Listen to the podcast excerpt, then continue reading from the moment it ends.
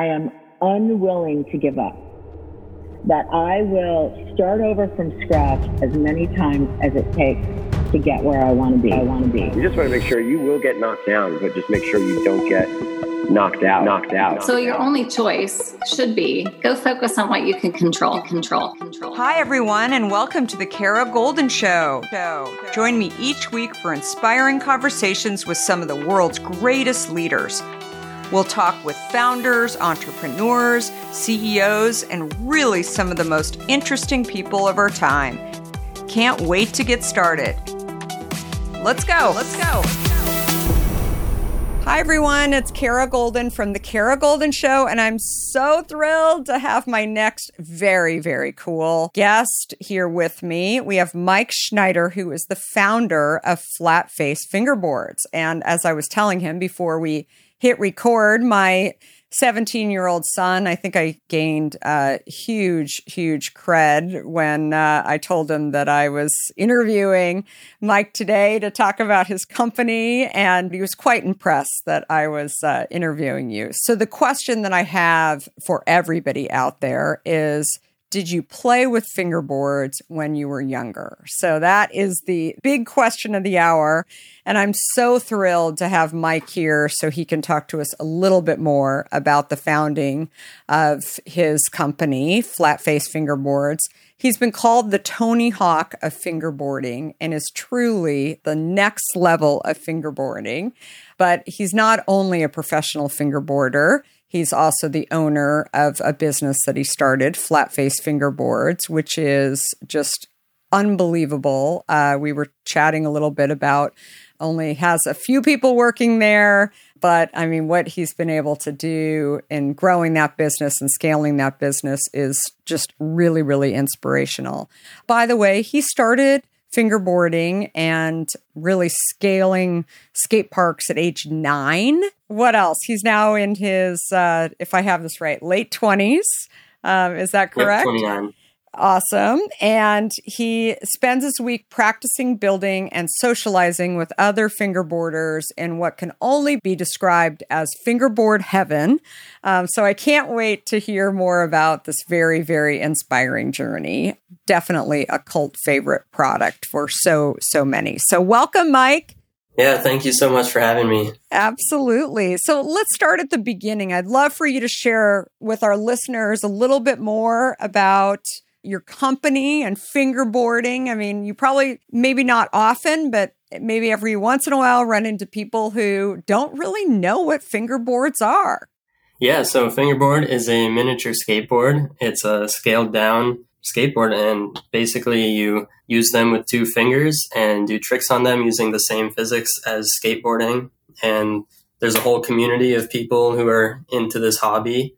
It's a lot of fun. You can do it anywhere yeah, it just kind of goes along with skateboarding culture a little bit, but also you don't even have to do real skateboarding. So it's just, it's a cool thing for everybody. I mean, there's people of all ages that fingerboard from like, you know, eight years old to like 80. so you became a fingerboarder before starting your company. Do you remember your first experience of how did you decide? Were you a skateboarder? How did you decide to start fingerboarding? Yeah, so I had just started skateboarding. I was nine years old, or maybe I was eight when I started. I was nine years old when I saw fingerboarding in my school. Um, kids had tech decks, which are like a plastic, um, kind of like an intro level to fingerboarding, like a basic toy version of it. And you can buy them in like, you know, Target, Walmart, whatever. So a lot of kids were playing with these in my school. And I just thought it was the coolest thing ever because I had just started skateboarding. So it was just super fun to me. And so I started playing with those during class with everybody else. And then before you knew it, like I was making my own, making the ones we had better and changing parts on them and trying to improve them and stuff like that. And it kind of all grew from there. It was just something I really enjoyed and wanted to do it the best that I could. So it's one thing to enjoy a sport like fingerboarding. Uh, it's another thing to actually go start a company. I mean, this is crazy. And uh, I mean, so crazy, awesome, and inspiring. And I hope anyone who's really found something that they really enjoy that is you know, kind of curious about Mike's journey might be inspired by it as well to go and create and go and start. But uh, can you tell me a little bit more about that? Obviously, you wanted to make things better, and that's kind of how it started. But share a little bit more about kind of the early days of actually creating a company. Yeah. So uh, basically, I started making boards out of wood because the ones we had were plastic. And I was making them just how a real skateboard is made. So it's like layers of wood glued together, and then you mold it and shape it and drill it and all those things. So um, I would sell those to kids in my class for like $3, $4 here and there. And then um, I was really interested in computers too, like from early age. So I made a, like a little website and I just put like some, you know, pictures, descriptions, whatever about my fingerboards. And the next thing I knew, like people were ordering them from all over the place. And I couldn't even keep up with the demand for them because like you know i could make one or two or three in a day or whatever but it's like you know people really wanted them from all over. So um yeah my mom always reminds me that like one day when i was nine i went up to her and i was like mom i'm starting a company. And she was like okay run along have fun. And how often have you thought about learning a new language only to be stopped by that memory of yours from the last time you tried to learn a language when it didn't go so well Okay, maybe it wasn't a language that you were interested in learning, or perhaps all those poorly written textbooks in your sixth grade class weren't that well written after all. I have a great tip for you. It's called Rosetta Stone. Rosetta Stone is the most trusted language learning program around, available on desktop or app no matter where you choose to learn it or what platform you choose to learn on, Rosetta Stone works and it truly immerses you in the language you choose to learn, quicker and easier than you ever imagined to. Maybe you're getting ready to travel abroad this summer and you want to learn a bit of Portuguese, let's say, before your trip. Rosetta Stone can help. I know this firsthand as I did just this before traveling to Portugal last year. I learned Portuguese through Rosetta Stone, and by doing so, I not only got a better grasp of the spoken language of Portugal, but it got me very excited for the trip itself before I went. They even have a true accent feature that gives you feedback on your pronunciation as you are learning too. They've got you covered. Rosetta Stone's trusted experts are the real deal. They've been helping people just like you for over 30 years helping millions of people to learn Spanish, French, Italian, German, Korean, Chinese, Japanese, Dutch, Arabic, Polish, and my favorite, Portuguese. The lessons are five to 10 minutes long and include practical exercises so that you can pick up the language naturally, first with words, then phrases, then sentences. No English translations either, so you really learn to speak, listen, and think in the language you are focused on, helping you get the long, term retention you are looking for. And who wouldn't want that? Don't put off learning that language. There's no better time than right now to get started. For a very limited time, the Kara Goldin Show listeners can get Rosetta Stone's lifetime membership for 50% off. Visit rosettastone.com slash today. That's 50% off, unlimited access to 25 language courses for the rest of your life. Redeem your 50% off at rosettastone.com slash today today. In today's world, which I will admit can at times seem filled with too much of the wrong information, it's essential to find a good source that truly gets to the heart of what I want to know. I am super excited about our next sponsor as I've been a big fan of their content for some time now. That sponsor is the Washington Post. Their depth on topics from business to tech isn't just impressive, it's essential reading for me. Whether I'm catching up on the latest tech trends or understanding how the day's news truly impacts my family, the Washington Post is my trusted source. Let's talk specifics. Their business and tech coverage, absolutely top notch. Just imagine having the most insightful articles at your fingertips, including the unparalleled AI reporting from Drew Harwell, or the pulse on tech and online culture from Taylor Lorenz. And the best part? You can listen to articles just like you listen to this podcast, making it perfect for your busy lifestyle. I was just reading an article from one of my favorite Washington Post writers, Frances Stead Sellers. She covers entrepreneurs like myself, but also covers other interesting topics, including health, as well as some very interesting books. I also love getting their For You newsletter, which is their roundup of stories tailored just for my interests, right in my inbox every evening. The Washington Post app is super well done, I think. It makes it incredibly easy to stay up to date and follow my favorite journalists on the go. And if you ever thought that the Washington Post is just about politics, think again. They cover everything under the sun, from climate and culture to crosswords and cooking, providing a world of surprising stories and vital insights. Okay, enough of the love fest that I have for the Washington Post. Here's the deal being a listener of the Kara Goldin Show has its benefits, and this one is too good to miss. Now is the time to sign up for the Washington Post. Go to washingtonpost.com slash Kara Goldin to subscribe for just 50 cents per week for your first year. That's 80% off their typical offer. So this is truly a steal. Once again, that's washingtonpost.com backslash Kara Goldin to subscribe for just 50 cents per week for your first year. Neither of us knew it would be anything like really serious, but you know, I was just having fun doing what I was doing and people just wanted it because I guess it was good. And yeah, and it grew a lot from there, obviously, but that's how the whole thing started. So this is 20 years ago and at, at that point, Yeah. and and I mean it's wild. And so uh, how were you getting the word out about fingerboarding? I mean, I'm just thinking back at, you know, 20 years ago. I mean, what what was the platform that you were using? Yeah, so it was before any kind of social media and stuff for the most part, but there was forums online like message boards.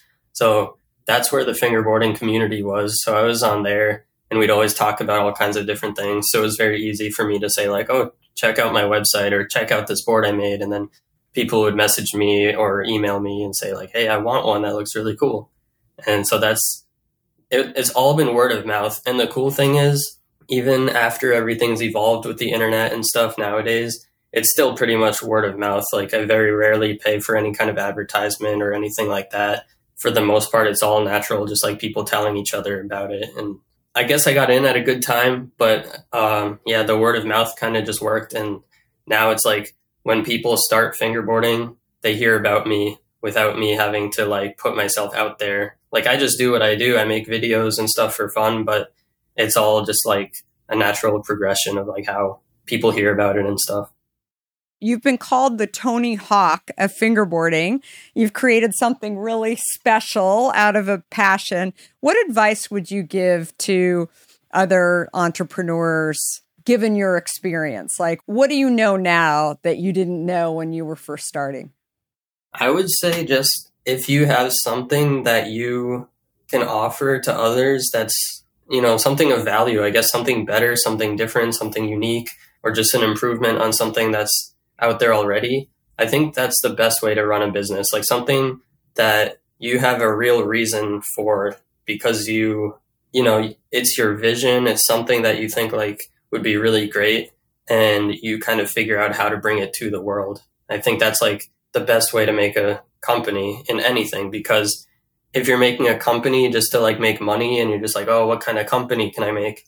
You're never going to succeed. You're going to be in the wrong place doing the wrong thing. But if you see like, all right, this is something that I like, or this is something that I see that needs improvement, that I think I have what it takes to offer that.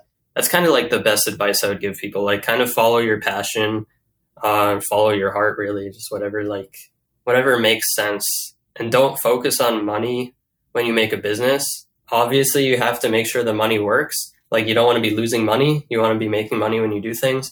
But um, that's like such a minor part of it. If you really focus on what you're actually doing, how you're doing it, and how it affects other people, you know, money will follow. You'll be making tons of money and you won't even have to think about making money because it will just be like, okay, how can I, you know, what's next? What can I improve? What can I offer people? And I think the best way to do it is just as natural as possible, like that. Like, don't force anything.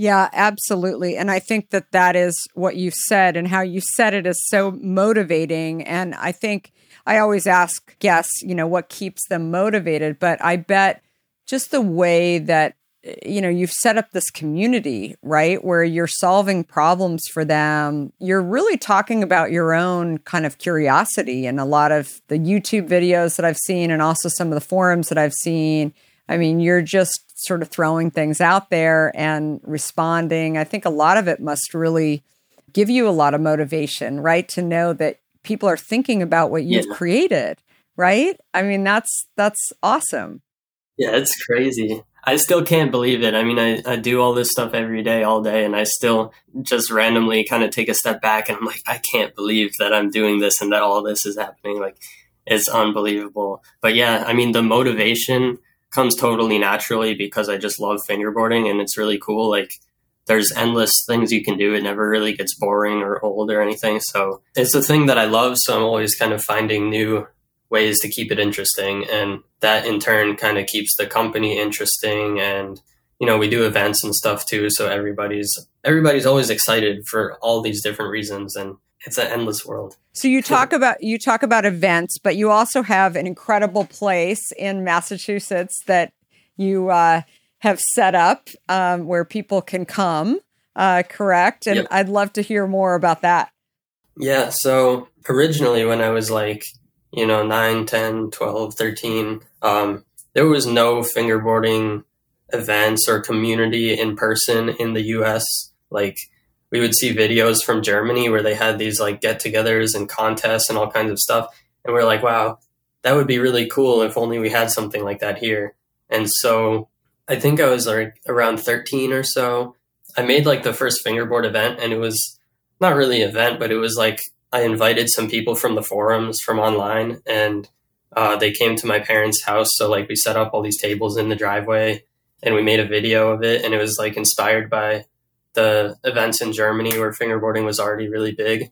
And that kind of showed people like you can get together with other fingerboarders. You don't just have to like stay in your own little bubble. And so the community started kind of growing because like I would do these events and each time it was twice as many people as the one before. And so eventually like we had to rent out a place and bring everything there and like we'd have these huge events where people were flying in all over the world and we'd do you know we'd have like three four hundred people at these events. And so fast forward to now basically i bought my own building so that i can just put everything there and keep it and then open up every month and have an event every single month where people come in. And yeah it's it's grown into like a huge thing. It's a big tradition. Like we do two big events every year where like everybody comes in. Then we do small events for free every month. And basically there's like 30 plus fingerboard parks. They're like the size of your dining room table, probably each one, and they're all um, they're all really like a unique work of art, but they're all like different types of skate parks and stuff. So people come here, make friends, fingerboard for the day. You can buy stuff.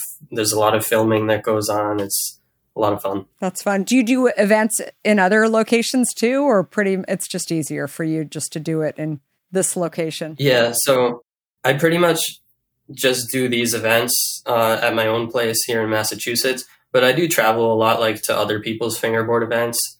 I have a ton of friends that do events like around the country. So if you're not able to get to Massachusetts, like there's tons in California now. There's ones in Texas. Like there's there's really an event almost anywhere if you look around and stuff. That's wild. It seems like there's just a ton of physics involved in you know fingerboarding. It's not, uh, and I think it's it's interesting because it's not. I don't know. Maybe that's not every sport, right? I think that it it's complicated, and the more I looked at it, it's just it probably takes a lot of thought. Do you find yourself thinking through a lot of different, whether it's tricks or different ideas, constantly? Yeah. Yeah, I mean it's a lot like skateboarding, um, where like the technique and the physics all play together. Yeah, like it does take a lot of skill and talent, but it's also like fairly easy to pick up. Like uh, when you start, some people learn it really fast and they can kind of get the hang of it, and other people it might take them like a lot of trial and error. But it's one of those things where it's like muscle memory. So once you figure it out, it's kind of exponential improvement, like what you can do. And then in terms of like what I'm making and stuff, it all fits into that. So, for example, the way that the board is designed is going to impact the way that it performs, which is going to change if it's easier to do tricks or harder to do tricks and how it feels when you're using it and stuff like that. So it's really a whole world. It's really just scaled down skateboarding. So everything that skateboarding entails, it has the same things going on in fingerboarding, even though like at a quick glance, it might just look like somebody's just like, you know, messing around with a little toy with their hands. But then when you really look and see what they're doing, it's like they're controlling the exact way that it flips and where it goes and right. Um, doing all the same tricks as a skateboard. So Definitely. Well, that's really what I was seeing too. It's much more complicated than maybe other sports that are out there. So I'd love to hear was have there been any funny mistakes along the way that ended up to be huge successes that you're like, "Whoa, that that just blew my mind. I didn't know that that was actually going to happen, but now it's something that is just part of uh, your company." Hmm. I mean, maybe the whole thing because yeah. you know I was a little kid and I'm like, "Oh, I'm going to make a company." And I always thought I was going to be a doctor. Like since I was little and up until I was about 17, I wanted to be a doctor. And then all of a sudden I was like, I don't want to be a doctor and I'm making more than a doctor. Like I'm, I have to do this fingerboarding thing. And so, yeah, I guess the whole thing was kind of like a funny, not really mistake, but I never in a million years would have dreamed that like it would be anything close to my job, you know, and now it's my full time job.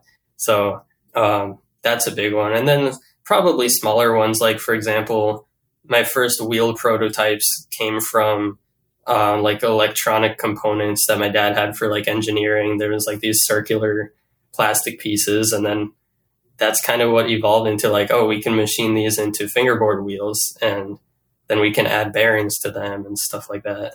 So yeah, there's all kinds of like things that evolved from things that were not necessarily on the trajectory for it.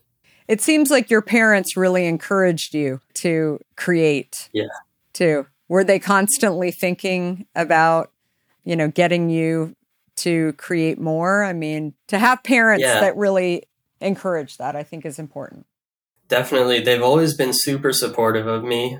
At one point, I remember my parents asked me, like, oh, how's your fingerboard thing going? And I was like, oh, I closed the website. And they were like, you closed the website? What do you mean? And I was like, yeah, I got too many orders. So I stopped taking orders. Like, I'm just trying to catch up on these for now. So I'm not taking any new orders. And, and they're like, are you crazy? That's the best problem you can have. Like, we got to figure out a, a better solution than closing the website. And that's when the idea came, like, that I could hire them. And basically, they could take care of everything that was slowing me down, like packaging and customer service and mailing them out and sending people their tracking and whatever, all those little things. Like, that was just extra time taken away from basically me making the boards. And so that was the first kind of like real push because before that they were just supportive as in like yeah go have fun do it you know do whatever you want kind of thing but right um, from that point it became kind of like we're working together and really seeing like how how much we can get accomplished by you know having that additional assistance and support and stuff that's awesome and yeah, so now both my parents work for me, and you know we each have different roles in the company, and we kind of make everything work together, and it's really really awesome. Oh, that's great. So it's it's now a family business that you're all running. That is that's absolutely yeah. incredible. What do you think is the hardest thing about running a business? You touched on this. I mean, you know, there's a lot of things like customer service. I mean, it's great that you focused on that and didn't let that not be an issue because I think that customer service and customer complaints can kill a company. So even if you have a great product and you're super cool and all that kind of stuff, especially with social media today, I mean, it can really, word can get out and spread very, very fast. So I think that's important. But what else has been, you know, surprising for you or or hard for you? Is there a hard story that you had along the way that when you thought, "Oh my god, what am I doing here?" Um, there's been a few challenges. I think, um, like the most important thing is kind of just having like an overall big picture view of everything and not getting caught up on little things. Like if there's a customer service complaint or something like that, it's like you kind of have to understand just how to handle things. Like, you know, we always are super friendly with all kinds of stuff like that. Even if we know that the person's kind of like wrong or something, like even if it's not our fault, we'll make sure that they're they end up happy at the end. But like in the earlier days, it was really challenging. Like now, having a business is second nature to me. It's like I don't think about it because it's just what I do. But you know, as I was learning to get to that point, there were certainly challenges. Like there would be people that would make up things that weren't true and then spread them on the internet. And, you know, you have to figure out like, how do you handle something like that where it feels like they're like, you know, threatening your life's work with a bunch of lies. Like there was like this guy who used to say like that my boards were made in China and it was me in my basement making my boards by hand. So I was really offended, obviously. Yeah. And I could easily prove that he was wrong. So ultimately, it wasn't an issue at all. But at the time, it felt like this huge dark cloud hanging over, like, oh my God, this guy's going to ruin me or whatever. And stuff like that. I mean, it was hard at the time, but looking back at it, I'm like, all right, you know, when I needed to, I defended myself. When I didn't need to, I was quiet. You know, it's like you don't want to get wrapped up in that stuff, but you can like politely you know, you can put out a nice video of you making your board and that says it all. You know, you don't Totally. have to say like, oh, this guy sucks. He's saying this and that. You just, you know, the proof is in the pudding and the, the product always speaks for itself and stuff like that. So any kind of challenges like that, like, I don't know if you want to call it like a PR challenge or something, but you just have to like almost ignore it, but prove them wrong with what you're doing and just stick it through. And anybody with a brain can see who's right and who's wrong. and weather the storm. And I think, you know, focus on what Yeah. you can control. And, uh, and Exactly. I think that that's that's a really really important piece. So, Flat Face Fingerboards is the biggest fingerboard company in America, but I'm sure you have competitors out there that the quality is not as good or you know, do you worry about competition or how what's sort of your philosophy around competition? That's cool. I'm glad you asked that because I kind of uh, developed a really unique position where I don't really see anybody as competition.